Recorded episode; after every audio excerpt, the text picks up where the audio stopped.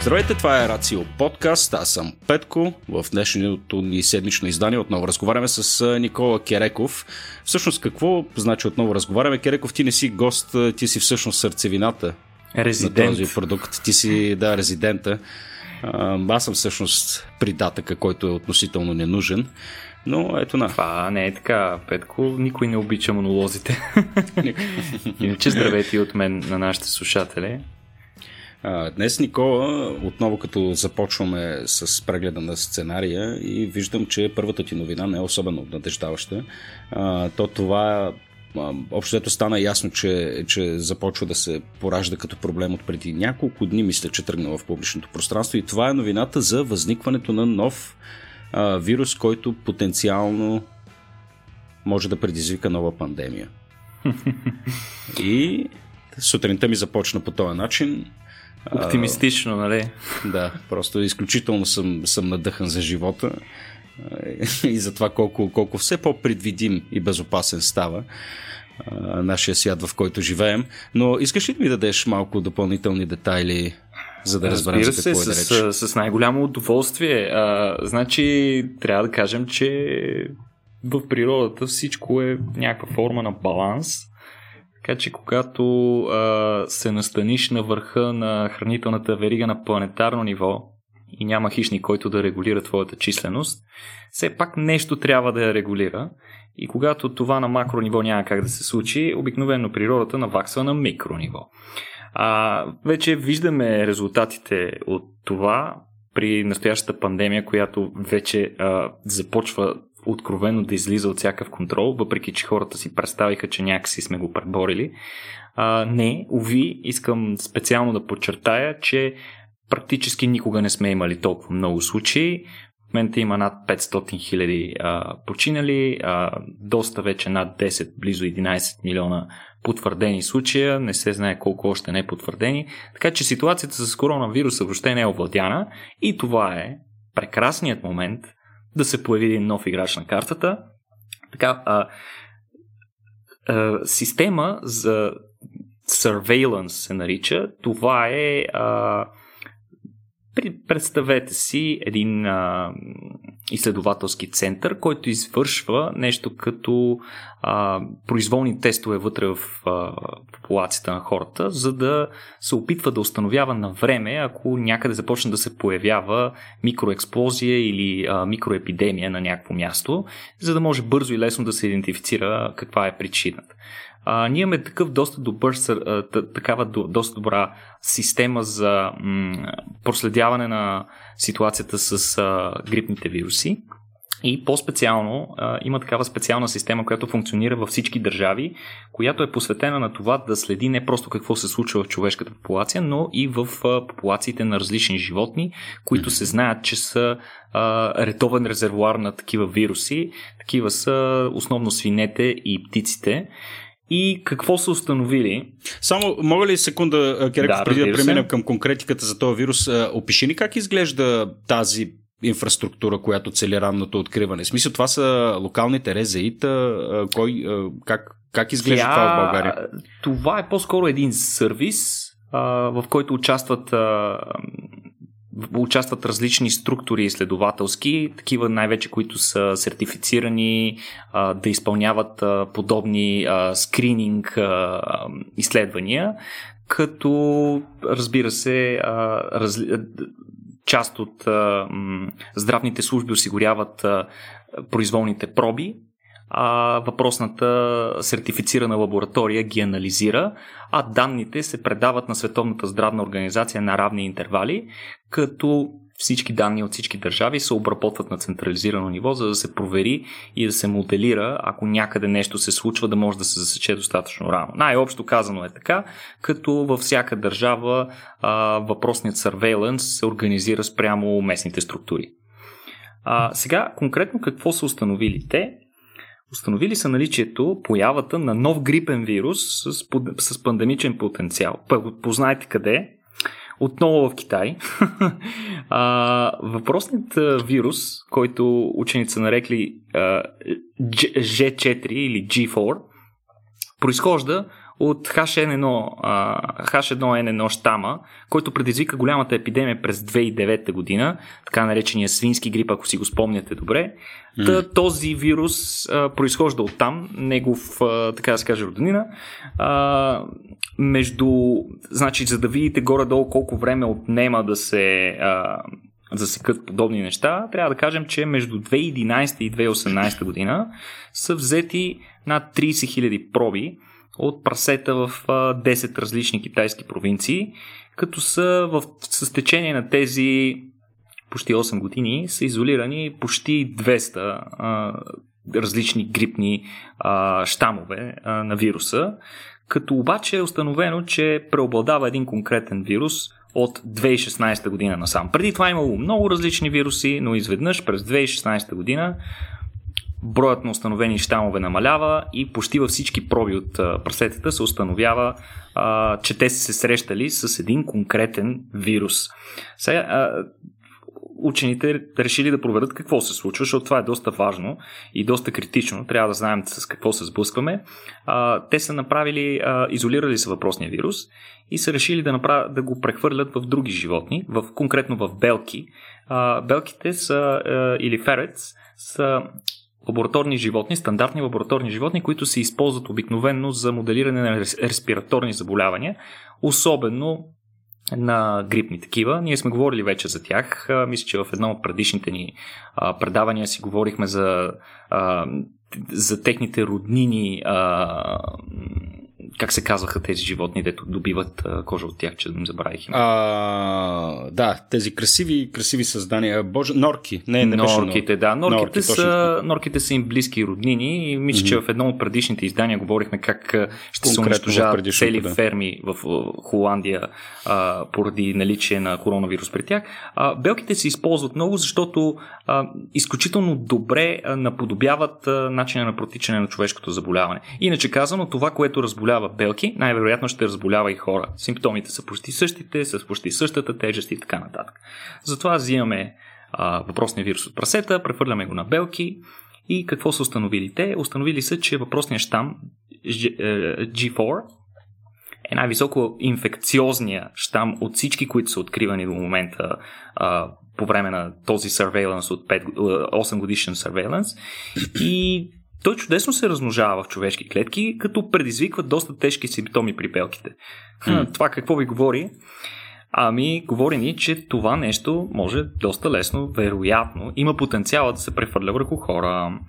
Освен това, те установили, че имунитета срещу сезонен грип, а, който по принцип си върлува в човешката популация всяка година, поне по два пъти, а, не помага въобще срещу G4. В смисъл не осигурява ефективен имунитет. Супер. Тоест, никак не сме подготвени. Нещата почват все повече приличат на още един играч в а, а, епидемиологичната игра, която се разиграва в момента.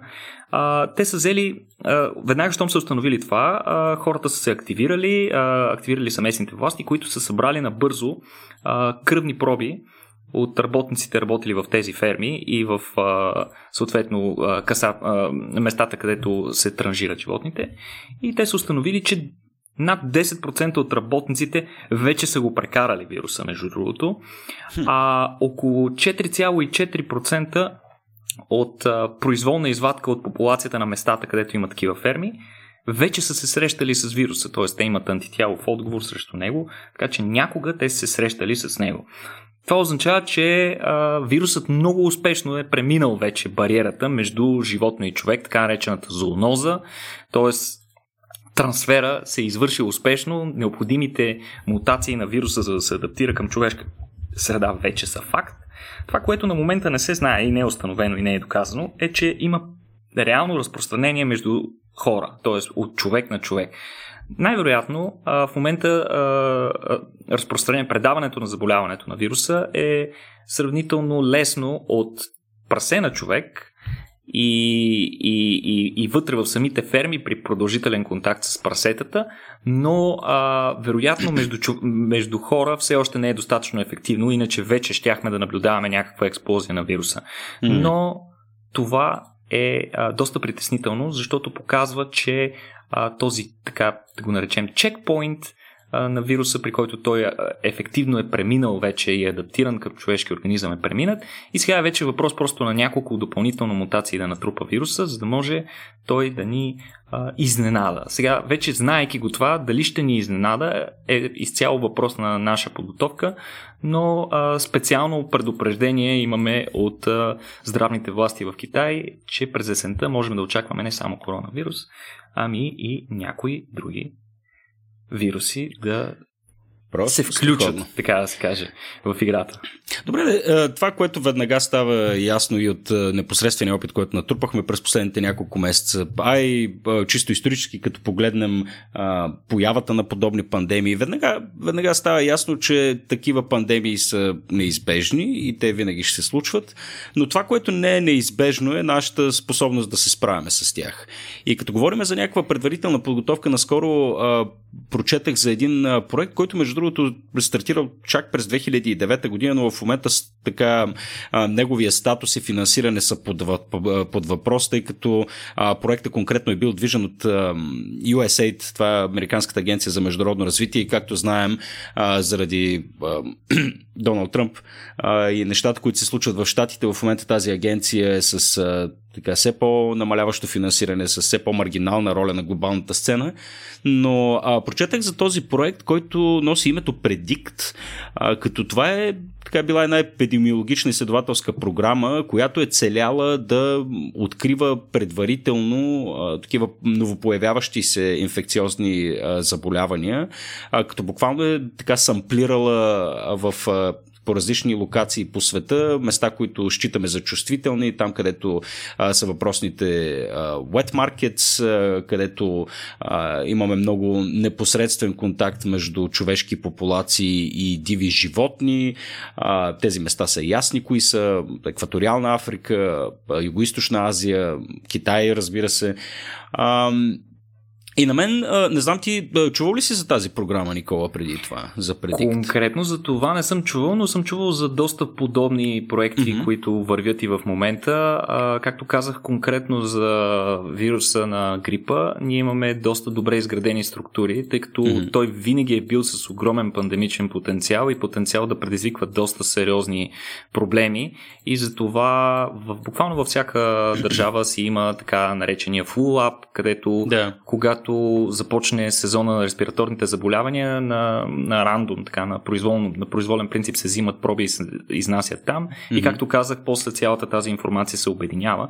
И то после в последствие е просто въпрос на допълнителен анализ. Сега това, да. което ти говориш, изисква допълнителни структури, които е необходимо да ходят на въпросните места и да събират допълнителни проби. А, всичко свързано с изграждане на нови структури, които трябва да работят а, а, периодично и постоянно, е свързано с а, редица логистични и чисто юридически проблеми, докато mm-hmm. не се установят такива неща. Сега аз се надявам, че опита ни, който трупваме в момента с тази а, зооноза, която ни връхлетя и коя, чието източник най-вероятно са диви животни и контакт на хора с диви животни, може би ще ни отвори очите за необходимостта повече такива структури да бъдат изградени и финансирани на различни ключови места по света, за да можем ние наистина да разбираме нещата на време. Действително, ние имаме, а, имаме повече възможности да реагираме ефективно, когато знаем нещата предварително. Така че това при всички случаи ще е доста полезно. Това, казвам го с оговорката, че това със сигурност няма да е единственият такъв проект вероятно в доста държави подемат такива проекти, защото способността ти да, да можеш да предвиждаш това по начина по който ние можем относително да предвиждаме времето за следващия ден е много важно, за да може, за да може съответните власти да си направят планове как да могат да регулират економиката или пък какви мерки могат да вземат, за да може дадено огнище да не прерасне в нещо неконтролируемо. Парадоксалното тук е, че когато четах конкретно за тази програма, която между другото е пилотен, пилотен проект или работен модел на един малко по-голям проект, който е The World Virum Project, който пък цели да, да идентифицира нали, поне по техни думи, близо 99% от а, така съществуващите вируси, а, да създаде една голяма база с а, информация за техния геном а, и а, съответно стъпайки на, а, нали, на, на този масив от информация, ние да сме готови в, в момент, в който уловим вследствие на тези локални системи, за които ти говориш, когато засечем някакъв вирус, ние вече да разполагаме а, така с основната информация, която ни е нужна, за да, за да открием начин как да се борим. Но когато четах за този проект, оказа се, че това, което поне учените тогава и нали, фундациите, които подкрепят този проект, са естимирали като приблизителна стойност на този проект, е била някъде от порядъка на милиард, милиард и нещо американски долара. Това е 2009 година тогава, мисля, че започваше. И тук сега, като направим сравнение, тъй като проекта е имал съответните своите там bottlenecks, финансови проблеми и в момента също е нали, малко поръждясал. Надявам се да го нали, да се върнат така инвестициите и, да, и наистина да има фокус сега след като видяхме какво става с covid Но виждаме а, как една инвестиция направена на време в размер на милиард и половина а, реално можеше да предотврати потенциалните ефекти, които виждаме в момента, които буквално се измерват в трилиони, да не говорим за човешката цена, която, която се плаща от нещо подобно. А, така че а, сега ние имахме, водили сме немалко дискусии по темата. Надяваме се един от ефектите от COVID да бъде действително връщането към вярата в експертността, малко да се фокусирани малко повече а, инвестиции да започнем да виждаме в науката и в, а, в такива превентивни мерки. А, защото видимо е, че когато си затваряме очите към подобни неща, цената, която обикновено плащаме е драстично, драстично по-висока.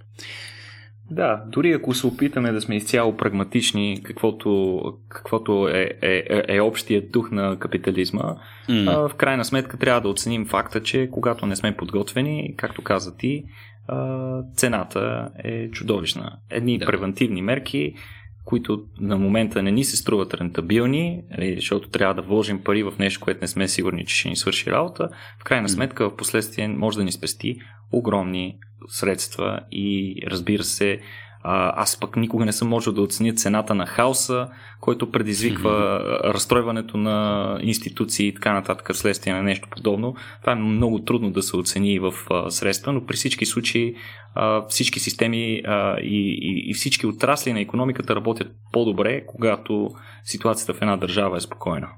Да. А, като говорим за усилия да се справяме с а, подобни пандемии или пък принципно да предвиждаме събития, а, които са толкова, толкова сложни по, по своя генезис, че дали, те по дефиниция са unpredictable.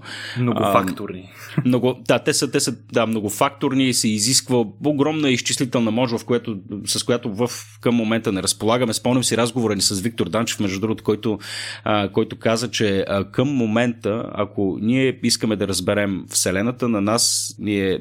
В смисъл, че той това, което каза е, че в момента не съществува система по-малко от Вселената, която да разбере Вселената. а, си рече, необходима ни е симулация или не е необходима капацитета или както, както там е правилният термин на цялата Вселена, за да разбере самата себе си. Но да, когато говорим за наистина сложни, сложни явления, виждаме, че в метеорологията, епидемиологията и в много други научни области все повече навлизат суперкомпютрите. Какво значи навлизат? Те са на около доста време, но а, сега разбираме, че имаме един нов, нов първенец в тази област. Знаем, че всяка година излиза някаква класация. Мисля, че даже два пъти годишно излиза. Това е а, за, за високотехнологичните нации и корпорации е изключително важно нали, да се следи какъв е тренда в суперкомпютърната мощ и за това всяка година излиза а, така, издание на топ 100 от най-бързите суперкомпютри, които са ни налични в момента.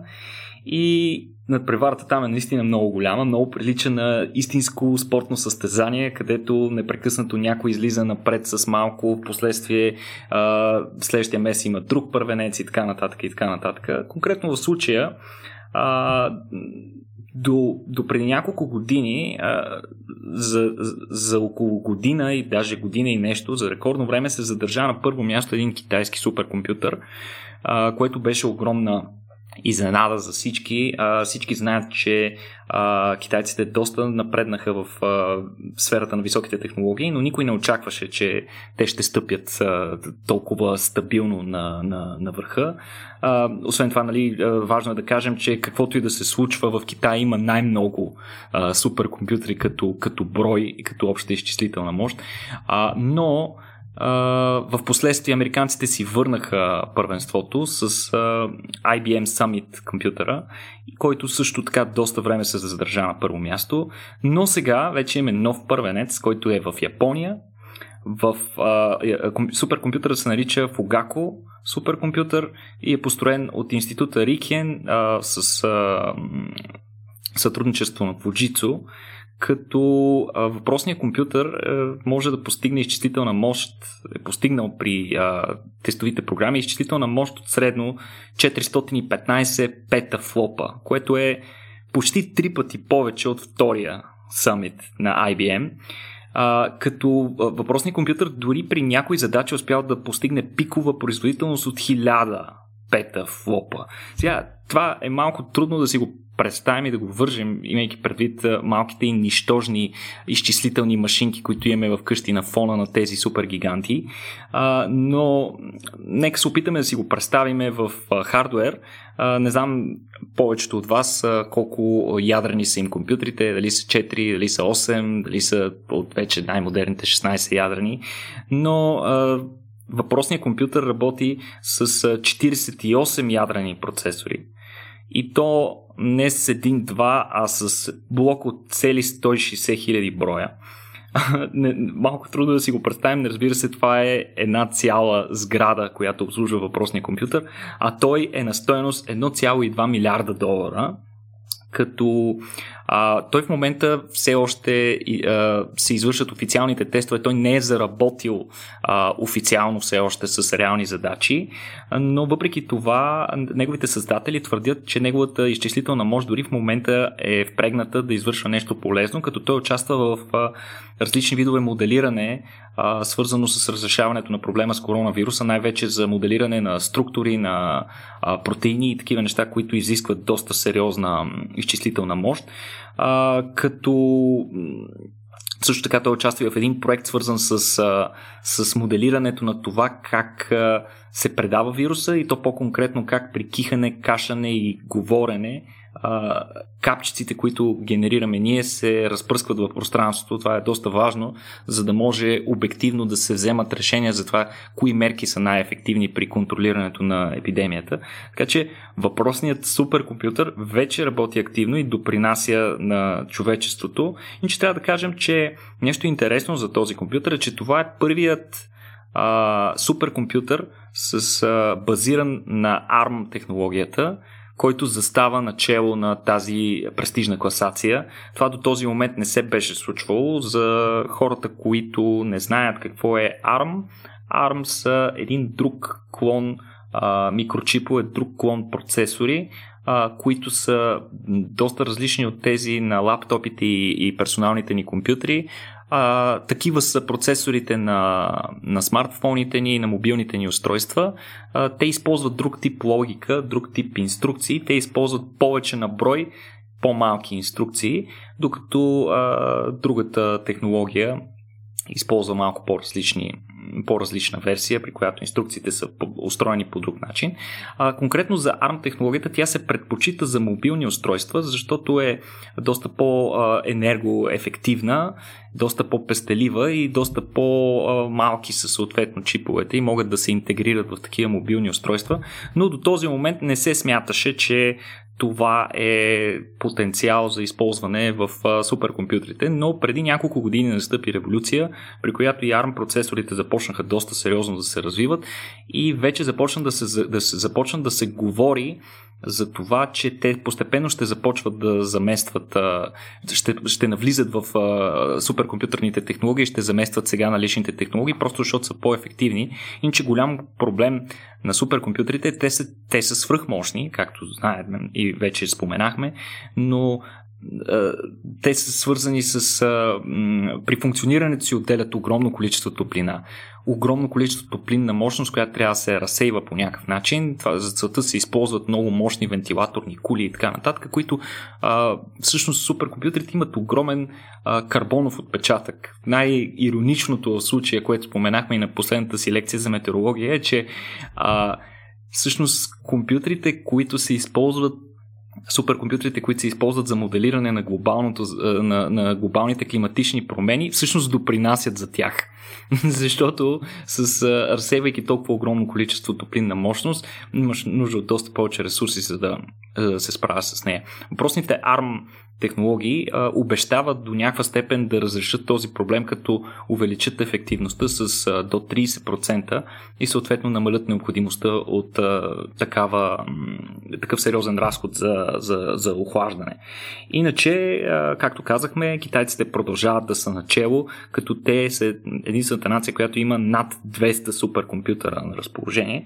Така че ще видим какво ще се случва в бъдеще и какви нови суперкомпютри очакваме, но а, специално докато си говорихме за ARM технологията, трябва да споменем, че а, тя започва да навлиза вече и на а, и на тепиха, така да се каже, на персоналната компютърна електроника, като Apple наскоро заявиха, че а, планират да приключат скоро своето партньорство с Intel, които до този момент бяха постоянни им партньори снабдител с а, процесорни микрочипове и възнамеряват новите лаптопи на Apple, най-новите, в смисъл може би две поколения напред, вече ще бъдат с ARM процесори. Така че всичко, както виждате, нали, високите технологии, които на първо време се използват или в космоса, или в суперкомпютри, рано или късно стигат и до потребителския пазар.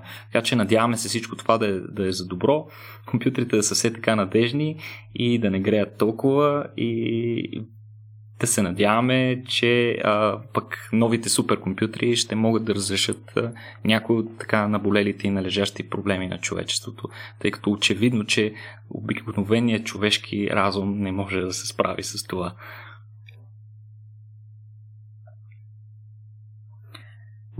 Петко,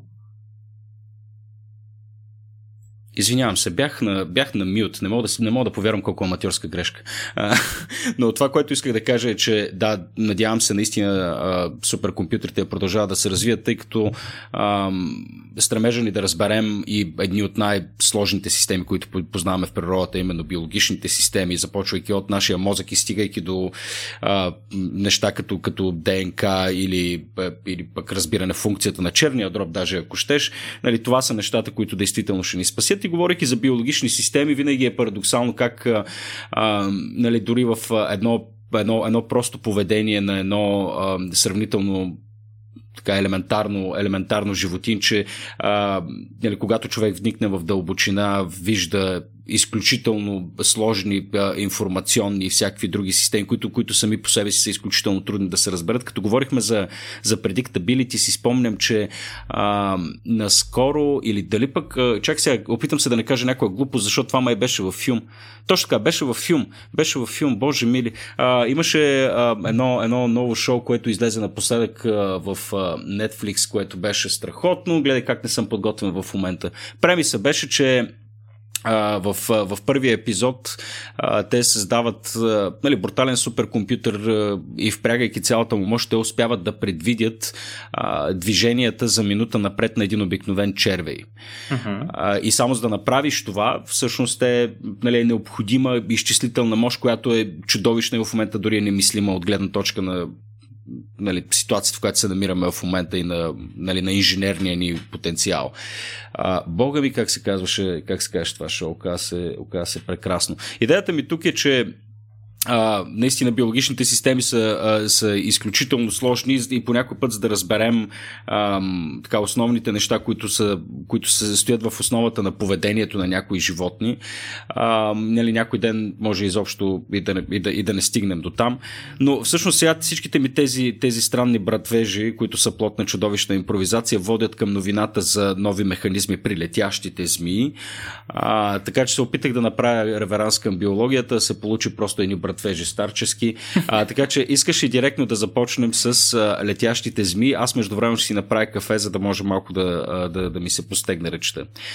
Добре. А... Давай летящите змии са по същество личен кошмар на всеки човек, който е имал неблагоразумието да попадне на тях в някоя документална поредица или документален филм. А, самата, самата мисъл, нали, повечето хора имат нещо като фобия от змии, от а, такъв тип лазещи животни, която според редица еволюционни биолози дори може би е може би ни е вродена и е някакво средство за предпазване, тъй като тези животни са доста често могат да бъдат опасни и смъртоносни, най-вече отровните видове. Но а, вече ако си представим, че тези животни, които тъй или иначе се промъкват доста безшумно, могат и да летят, това е един абсолютен кошмар за всеки но а, действителност съществуват летящи змии. И, и, и това е нали, е, изключително абсурдно понятие. Нали, повечето хора си представят летящата змия е един питон, който хвърляш от 8 етаж. Той наистина лети, но не повече от няколко секунди. Но конкретната конкретните летящи змии могат наистина да контролират полета си и дори да го използват с конкретни цели. В случая става дума за една от най-известните летящи змии, така наречената райска дървесна змия, която а, основно прелита, а, смисъл използва този механизъм, за да лети между дърветата, основно когато трябва да се предвижи от едно дърво на друго, а, когато си набележи някаква плячка и трябва да стигне до нея, или пък за да избяга от неприятел, който я заплашва по някакъв начин. А, от отдавна се знае, че те летят наистина, като летене е силно казано, те нямат криле. А, по-скоро това, което правят те е, че планират, но пък от друга страна метода им на прелитане, на, на планиране е много различен от този, от всички други известни животни, например летящи катерици и гущери, които горе-долу знаем на какъв принцип, нали, подобен на, на парашути, на планер, а, те използват този физически принцип, за да, за да извършват подобен тип прелитания между клоните на дърветата в екваториалните гори. А, при змиите обаче а, този механизъм е доста по-малко известен. А, не се знае точно, точно как протичат. Знаят се някои от механизмите, които те използват. Например, а, змята в момента, в който тя се отдели от клона, от който буквално иска да скочи, ли тя извършва едно специално такова движение, в което опъва тялото си подобно на пружина и буквално се изстрелва от върха на някой клон, след което а, тялото и, ако си представите тялото на змята, а, напречен срез на тялото на змята, в повече случаи бихте си представили, че е нещо от сорта на кръгло или, епс, или елепсовидно. А, но тази змия има специални мускули, които й позволяват да промени а, да промени това напречно сечение на тялото си. Тоест, тя по време на полет се сплесква, което и дава допълнителна площ, такава летателна площ, която да й позволи да прелети на по-голямо разстояние. А, но това със сигурност не е всичко. А, за, да, за да разберат повече за тези змии, а, учените са се задълбочили да ги изследват. Има един конкретен учен, между другото, който се занимава много, ефективно, много активно с изследване на тези змии. Той каза, че е виждал през живота си над хиляда полети на такива змии и въпреки това всеки път, когато го види и каза, че е нещо изумително, аз лично съм, не съм го виждал на живо, не съм имал щастието или нещастието, не знам. Аз сега ще изкопая видео от някъде да го видя. Какво. А, а, не съм виждал а, на живо такова нещо, но съм виждал на клипчета и е наистина изключително притеснително, особено когато е клипчето е леко отстрани и змята така прелети точно покрай камерата и види с каква скорост фактически тя прелита и мисълта, че това нещо може да те погне някъде в джунглата е абсурден кошмар, нали? нещо изумително. Та, Конкретно въпросният учен е решил да изследва малко по-задълбочено а, самия процес на, на, на, на летене, на планиране на тези змии, като за целта те са използвали а, няколко екземпляра на змята, като са използвали една специална зала, която е с височина горе на 4 етажа, в университета, която се използва за тестване на аеродинамични устройства. А, Само докато го говориш, и става все по-абсурдно. Разбираш си кофи, кофи с змии, как ги пускат в това. И, и да, всъщност, те, за да накарат змиите да се чувстват комфортно, те са им направили платформи а, от, в един и в другия край на, на, зали, на залата, като на платформата, за да се чувства змията в естествена ситуация, а, те си сложили изкуствен клон или такъв естествен клон, на който тя да полази, така да използва естествената си среда а, и съответно клон от другата страна на място, където тя трябва да се приземи. Mm-hmm. А, по гърба на змиите, а, всъщност учените са залепили специални лепенки, едни такива маркери, инфрачервени маркери и след това са заснели полетите им, използвайки свръхвисокоскоростна камера, за да камерата, за да се ориентира по тези маркери и да разберем повече. Нещо много важно, което аз забравих да кажа, е, че по време на полета си змята не лети така изправена и просто да лети напред. Напротив, змята извършва едни специал... специфични такива осцилации, подобни на, на, на, представете си на водната змия, докато се движи по водната повърхност, тя извършва ни такива специфични осцилации, които й позволяват да плува. Mm-hmm. Нещо подобно се наблюдава и при тези летящи змии, но във въздуха, сякаш тя плува във въздуха, тя непрекъснато се гъне, като е доказано, че това движение е необходимо, за да извърши змията успешния си полет. Но много малко се знае какво точно, каква е ролята на това движение. И а, това, което учените са установили, нали, след като а, заредили, а, след като добитите данни били вкарани в а, а, специален компютърен модел, който да изгради 3D модел на полета на змията в движение, а, те установили, че освен тези а, хоризонтални осцилации, а, змята извършва и вертикални такива, т.е тялото й се движи освен а, хоризонтално, така и вертикално, като те са установили, че дори вълните в тялото на змията в вертикална посока са с два пъти по-висока частота от тези в хоризонтална, като в последствие, а, анализирайки данните, те са установили, че това, този тип движение е необходимо на Земята не толкова за да си създаде тяга, за да може да се движи във въздуха, да не е толкова като свредел двигателен, а по-скоро за да, за да извърши необходимото балансиране на тялото си, за да може а, тялото и а, така да се каже, тялото и да не, да не се премята в пространството, а винаги да е разположено в една равнина и тя практически точно така по този начин да, да плува във въздушното пространство. В противен случай, а, в, а, замествайки в модела движението с друг тип движение или пък а, премахвайки изцяло въпросните осцилации, учените са установили, че Земята просто би паднала като камък.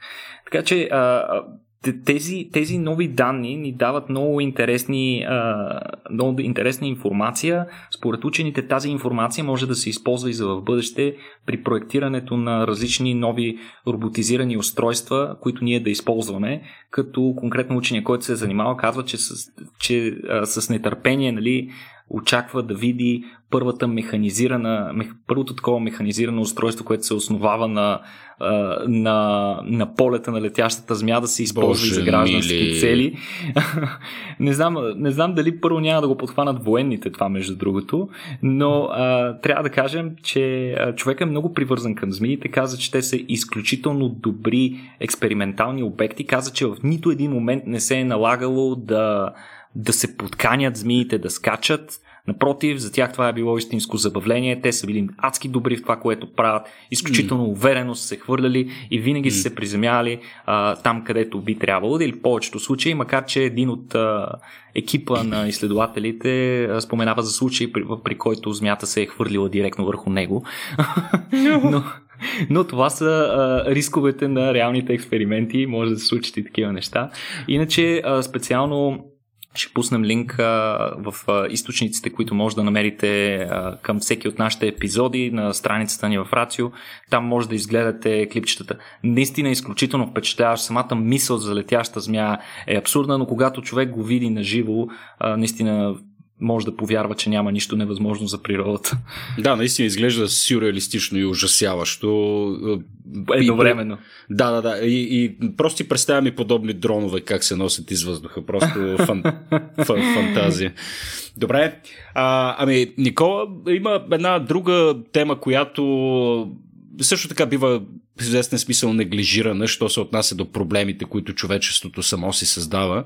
А, и то е свързано с, а, така непосредствено, е непосредствено свързано с, с суетата ни а, и с стремежа ни всеки ден да изглеждаме все по-добре и по някакъв начин и да изглеждаме различно. Разбира се, тук адресирам проблема с а, така наречената бърза мода бързата мода се оказа, че един от основните екологични проблеми, всъщност, пред които сме изправени, не само заради пословичната си неефективност от гледна точка на това, че огромна част от дрехите биват непродадени, съответно биват струпани на едни огромни сметища, степента на рециклиране е относително ниска и има така доста интересни и чак плашещи статистики за това колко тонове и тонове и тонове, буквално над човек се падат а, излишни, излишни дрехи, непродадени, изхвърлени и проче.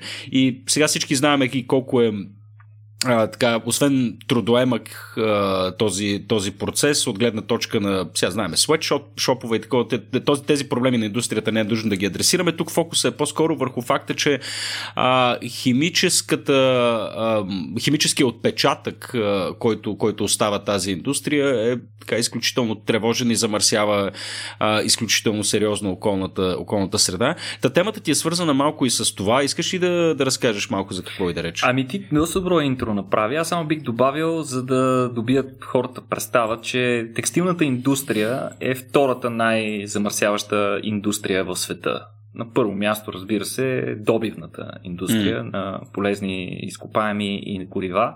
Така че може да си представите колко сериозен проблем е това. А, е, редица изследвания в различни държави сочат, че между 20-25 кг текстилни отпадъци годишно на човек се събират, като основният дан на тези а, отпадъци са на цивилизованите държави, където, както и Петко ти спомена, обикновено се залага на краткотрайна мода, т.е. дори хората, когато си купуват дрехи, те никога не, не гледат дълготрайно за тях, не, не мислят нали, дали биха ги носили а, и след а, 5 или 10 години. Обикновено дреха се взима в рамките на за сега, така да се каже. когато нещо струва 5 долара, нали, нямаш много, много инициативи. Извинявай, само тук и, и, и нали, една а, така малка връзка да направя. Четах и една статия, в която се посочва, че конкретно в Штатите средната цена на един половер да речем, а, почти не се е изменила съотнесено към. А, а, към смисъл, вътрешен продукт. Да, смисъл такъв, ако хванеш примерно един половер да е струвал едни 25 долара през 60-те години, той струва 25 долара сега. А, но тук вече като отчетеш неща като инфлация и всичко останало, веднага става ясно, че един половер през 60-те всъщност се струва много, много, много повече, отколкото сега. Нали? Като номинална стойност то не се е променило, като абсолютна стойност половерите са станали много, много по- по-ефтини. И това, това сравнение беше направено именно от гледна точка на това, че а, нали, да, имаш, да имаш половер преди 50 години е било а, относителна привилегия и всеки е притежавал не повече от 2-3, те са се носили съответно по 15 години а, и всеки се е стребял да си ги пази, докато днес нали, тези въпросите 25 долара, нали, деца вика, всяка седмица мога да, можеш да ги даш, това особено сред, както ти каза, развития свят, а, средната класа и така нататък. Да, и освен това, как се постига такова намаляване на цената? Ами, това се постига чрез използване и на допълнителни а, по-низкокачествени материали. А, всички знаем, че по принцип по-качествените неща са направени от естествени материали и то от висококачествени, такива висококачествен памук, висококачествена вълна, а, докато... От миринос. Точно така, например, мериносовата а, овца или пък а, кашмирената коза и така нататък. А, но, но в днешно време, за да се постигне тази висока продуктивност, за да отговори на високото търсене, много често а, в а, текстилната индустрия се прибягва към използване на синтетика, доста синтетика, всъщност, а, може би зависимост нали, от различните а, типове дрехи може до над 40% да е синтетиката. А проблемът на синтетиката спрямо естествените а, нишки, които се използваме от хиляди години, е факта, че това практически е найлон. То не не е разградим. В смисъл всички видове полиестери, те са реален а, дългогодишен отпадък и няма как или много трудно могат да бъдат рециклирани до някакъв смислен продукт. А, докато, разбира се, естествените нишки, които а, са за предпочитане, те са си естествени, биоразградими, а, могат да бъдат а, дори използвани за храна на животни, ако бъдат нарязани по определен начин, тъй като те се състоят от подобни, а, подобна структура с целулоза и други а, растителни нишки, които животните вече имат ензими да ги разграждат.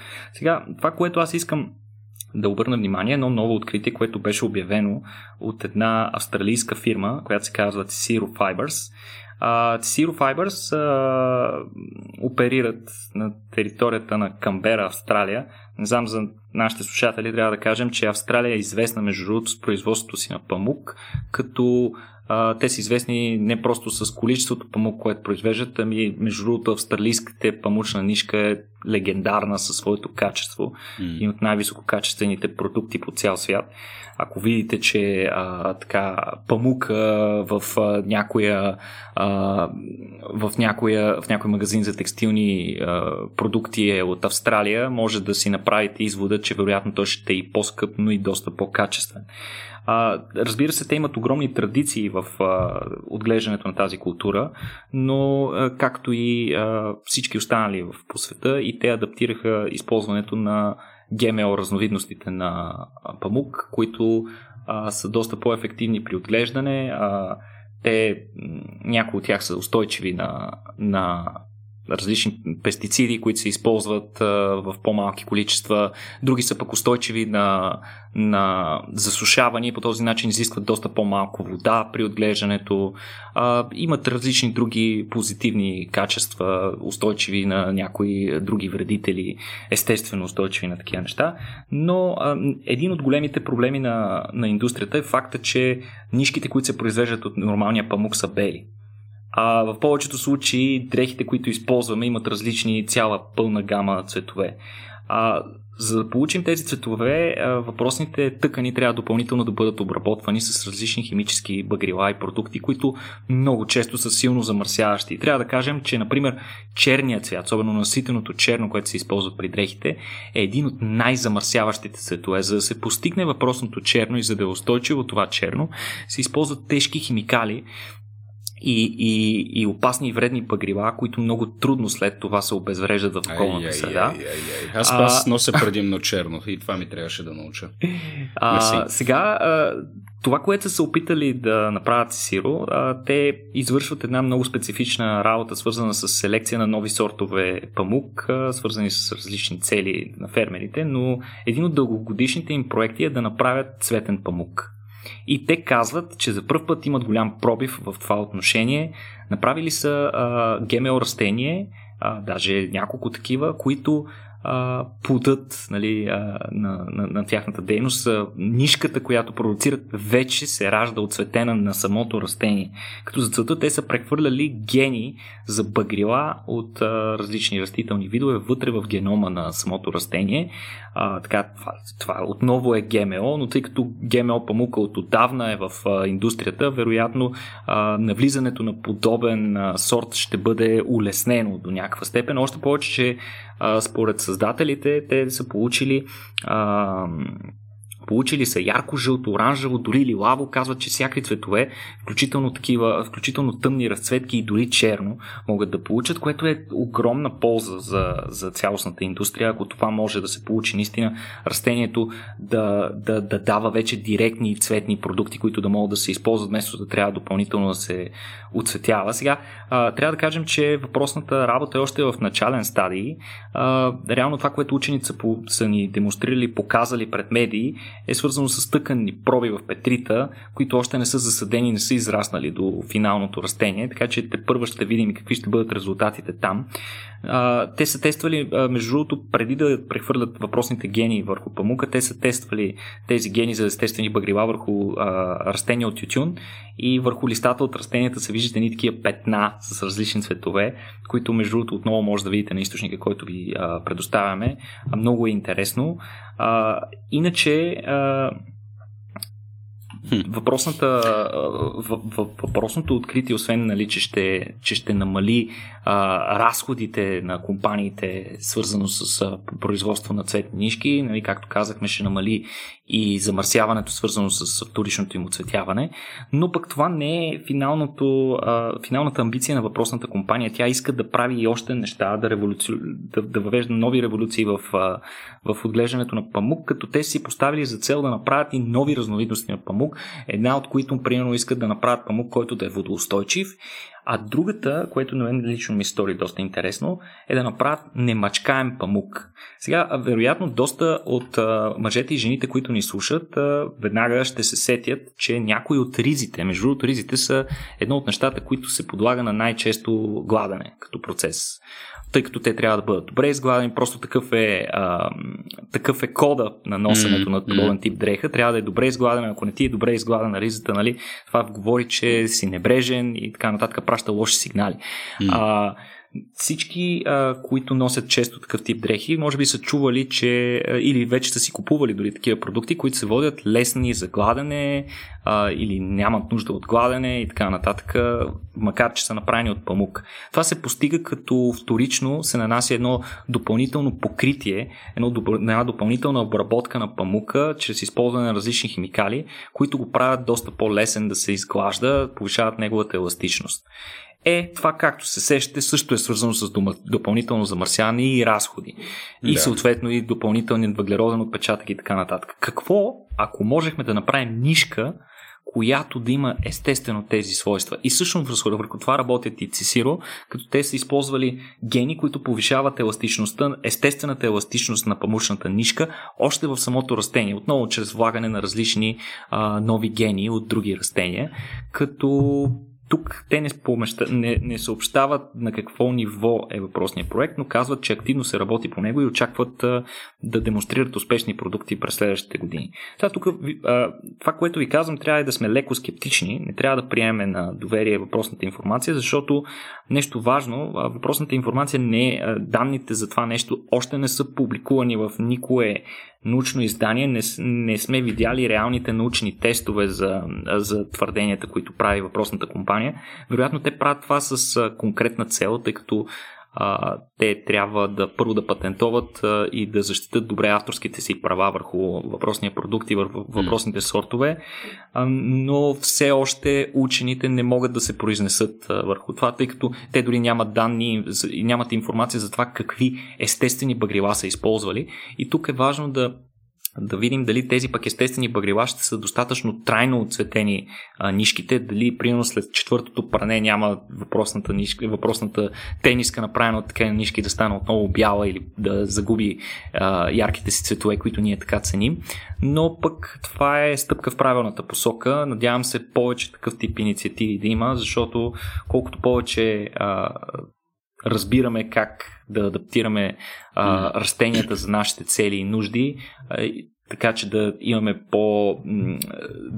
да, да водим по-устойчив живот, толкова по-лесно и и, и по, по-бързо ще, ще адаптираме подобен начин на мислене и сред обществото и може би един вид ще се, един ден ще се научим да живееме малко по а, така като приятели, като част от природата, а не като, а не като едни вредители, които унищожават всичко около себе си. Да, то първата, първата крачка, която трябва да се направи хората да се оттърсят от усещането, че природата и човека са а, две различни неща. Първо, да. ние сме част от природата, природата е част от нас. А, и когато говорим за планетата, планетата дългосрочно ще си е окей, okay, ние няма да сме окей. Okay. нали, смисъл не трябва да се разсъждава пак в посока, нали, видиш ли, ние унищожаваме планетата в геологичен план. Планетата или ще се възстанови, или ще се унищожи. Нали, едно от двете ще се случи. Ние имаме относително малък футпринт погледнато в нали, гледна точка на космическия календар, така да го кажем. За сравнително кратко сме тук.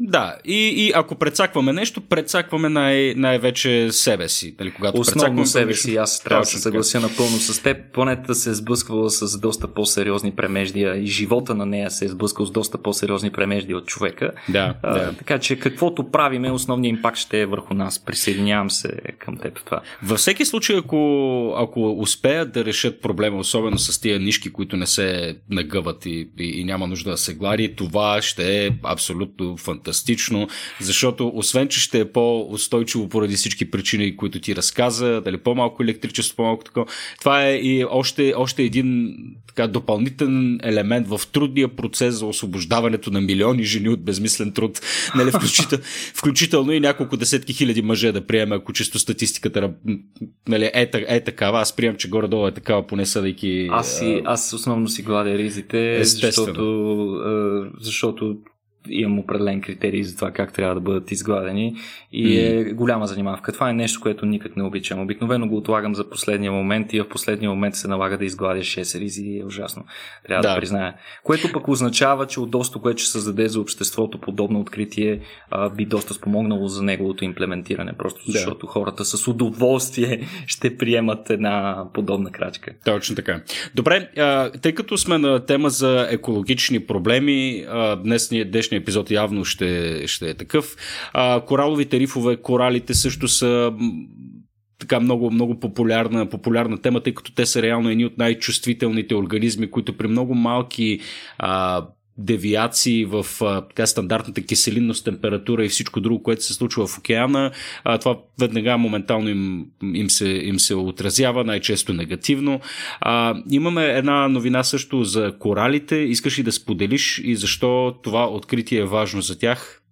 Да, това е много важно да, да го кажем. Първата добра новина по темата, може би хората, които следят какво се случва през последните няколко години, а, през последното десетилетие така доста зачестиха въпросните явления, които се наричат избелване на коралите. Това явление се получава, когато коралите бъдат подложени на някакъв вид стрес, както Петко спомена. За съжаление за тях стресовите явления са в много тесни, комфорта им е в много тесен диапазон от условия и всяко излизане от тези комфортни граници стресира съответно съществата и те реагират по един точно определен начин. Може би всички наши слушатели знаят, че коралите по същество са животни, те просто са фиксирани на едно място, но пък те добиват енергия като фотосинтезират, т.е. добиват слънчева, добиват енергия от слънцето, за да изграждат своите тъкани органи, но как го правят при условие, че са растения, за целта те а, са симбионтни организми и образуват симбиоза, т.е. такива едни а, колаборативни отношения с а, фотосинтезиращ организъм с едни синьо-зелени водорасли, които влизат вътре в, навлизат вътре в тъканите на, на, на корала и фотосинтезират. Реално те осигуряват способността на коралите да фотосинтезират, а пък коралите, това, което те им осигуряват е защита и механична устойчивост. И така по този начин тази древна колаборация а, съществува от много години до такава степен, че двете същества са абсолютно зависими едно от друго, т.е. по-отделно нито едно от двете не може да съществува. Те могат да съществуват продължително. Те могат да, да, да съществуват само а, когато са заедно. Сега, а, при подлагане на такива, а, риск, на такива стресови фактори, коралите реагират като изхвърлят а, своите синьо-зелени водорасли симбионти. Никой не е наясно каква е причината за това нещо, тъй като по този начин коралите в дълготраен аспект се обричат на смърт ако бързо не, не се възвърне въпросния фактор, който е излязал от норма а, към норма, а, те наистина не могат да издържат много време. А, не е ясно наистина защо този адаптивен ефект се наблюдава, но пък а, това нещо се наблюдава доста често и на доста масово. Така, цели рифове се избелват и в последствие няколко години по-късно те са една същинска пустош.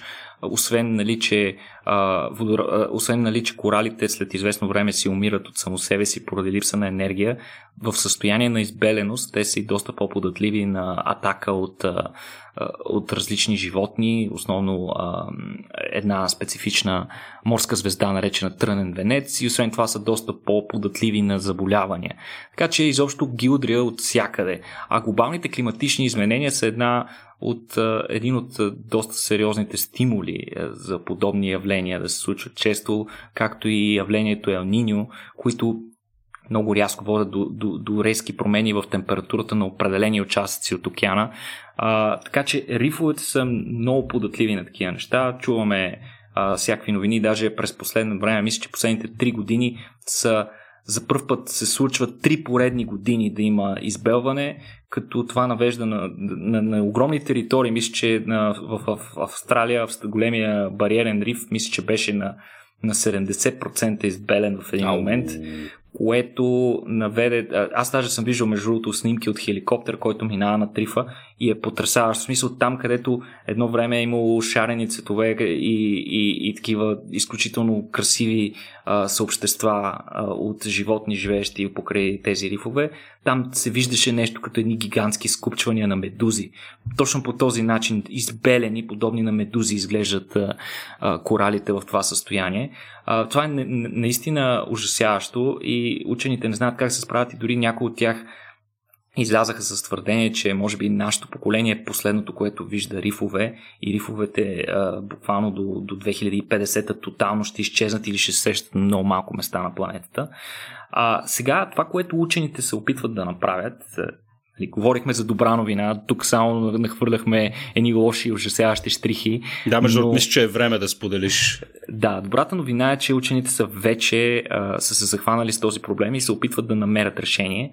А, първото решение, за първ път, пър, първата добра новина по темата, дойде наскоро, а, когато а, учени докладваха, че са успели да произведат а, корали, които са много по-устойчиви на, на температурен и на, друг, и, на, и на химически стрес.